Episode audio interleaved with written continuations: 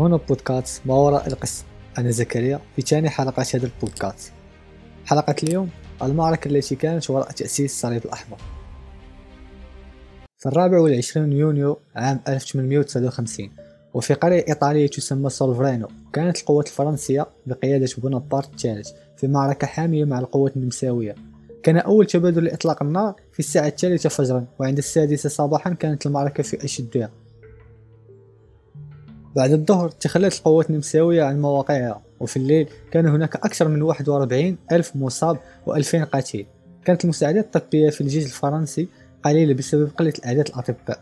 مع غياب وسائل النقل كانت الأمور أصعب واستطاع القليل من الجرحى التوجه لقرية قريبة كاستاغيليون بحثا عن الطعام والماء.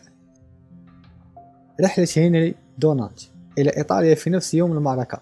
وصل رجل الأعمال السويسري هنري دونانت إلى قرية سولفرينو.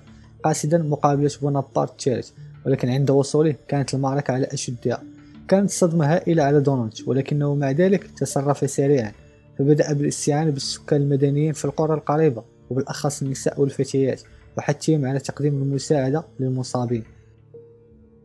لكنه أخبرهم بأن المساعدة لن تكون للمصابين من الجنود الفرنسيين فقط بل للجميع ثم قال كلمته الشهيرة tutti fratelli أي الجميع أخوة. لم تكن هناك إمدادات طبية كافية فقرر هنري أن يوفرها للمصابين ووقتها قدم المساعدات للجميع بغض النظر عن الجانب كل منهم من المعركة. بعد عودة دونانت إلى بلده سويسرا قام بكتابة كتاب يحكي فيه عن تجربته أثناء معركة سولفرينو وكل ما حدث فيها. قام هنري حينها بطباعة الكتاب على نفقته الشخصية عام 1862 وأخذ على عاتقه نشر هذا الكتاب. بدأ بنشر كتابه وتجربته بين الشخصيات السياسية والعسكرية في أوروبا فكان هنري هو صاحب فكرة قيام منظمة حيادية لمعالجة المصابين في الحروب والنزاعات. بعد أن لقت أفكار دونالد إعجاب رئيس جمعية جونيف للرعاية العامة غوستاف موانيي اجتمع به في التاسع فبراير عام 1863 وبعد مناقشة اقتراحات دونانت كون هو وغوستاف لجنة مكونة من خمس أشخاص.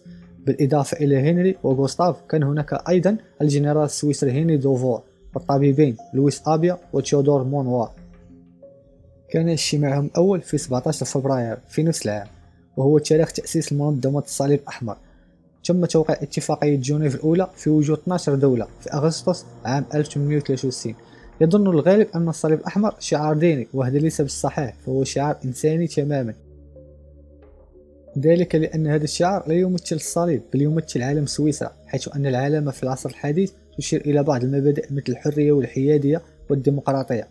علم سويسرا يتكون من علامة زائد بيضاء على خلفية حمراء وتم عكس شعار منظمة الصليب الأحمر إلى علامة زائد حمراء على خلفية بيضاء وذلك لتكريم هنري دونالد تم تشكيل شعار الهلال الأحمر من قبل الدولة العثمانية في إحدى حروبها وهو يشبه الصليب الأحمر.